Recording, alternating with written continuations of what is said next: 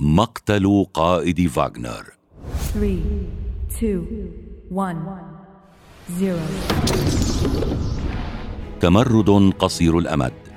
هكذا تم وصف تمرد فاغنر في روسيا وقائد هذا التمرد قد مات أو قتل أو اغتيل ولا أحد يعلم.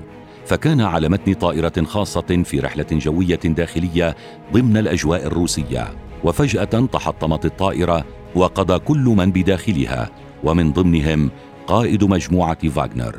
فماذا حصل؟ عموما كان التمرد الذي حصل أحد التحديات الكبيرة لسلطة الرئيس بوتين منذ وصوله للسلطة. وبعد أن انتهى التمرد خيم الغموض على مصير المجموعة ومرتزقتها ورئيسها المثير للجدل حتى تحطمت الطائرة. من جهتها قالت وزارة الطوارئ الروسية أن الطائرة كانت تضم عشر أشخاص من بينهم الطاقم المكون من ثلاثة أشخاص. ووفقا للمعلومات التي أوردتها الوزارة أن كل من كان على متن الطائرة قضى نحبه.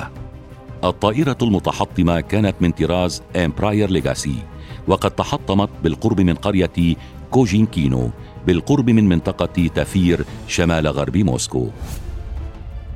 في حين أكدت السلطات الروسية أن بريغوجين كان على متن الطائرة التي كانت متوجهة من موسكو إلى سانت بطرسبورغ وأنه قتل رفقة ذراعه الأيمن ومساعده ديمتري أوتكين. وفي حين كانت الأجهزة المختصة تنتشل الجثث من موقع تحطم الطائرة كان الرئيس الروسي بوتين يلقي كلمة بمناسبة الذكرى الثمانين لمعركة كورسك التي جرت في الحرب العالمية الثانية. حيث زار المنطقة التي حصلت فيها المعركة وسط حشود من المواطنين. وعلى الرغم من وصول الخبر إليه أي خبر تحطم الطائرة إلا أنه لم يتطرق له بل اكتفى بتوجيه تحية للجنود الروس الذين يقاتلون ببسالة وشجاعة في أوكرانيا. بوتين لا يسامح أحد.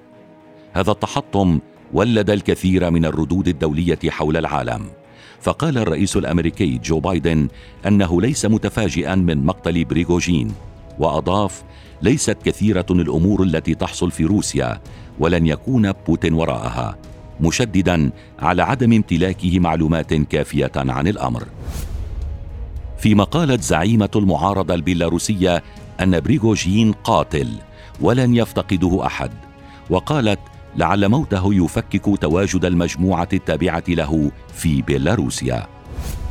وقبلا وصف بوتين بريغوجين بالخائن دون أن يسميه على إثر التمرد الفاشل الذي قام به ضد القيادة العسكرية الروسية. ولأسباب غير واضحة بقي بريغوجين يسافر من وإلى موسكو بعد تمرده على السلطة هناك حتى إنه شارك في أحد اجتماعات الكرملين بعد التمرد.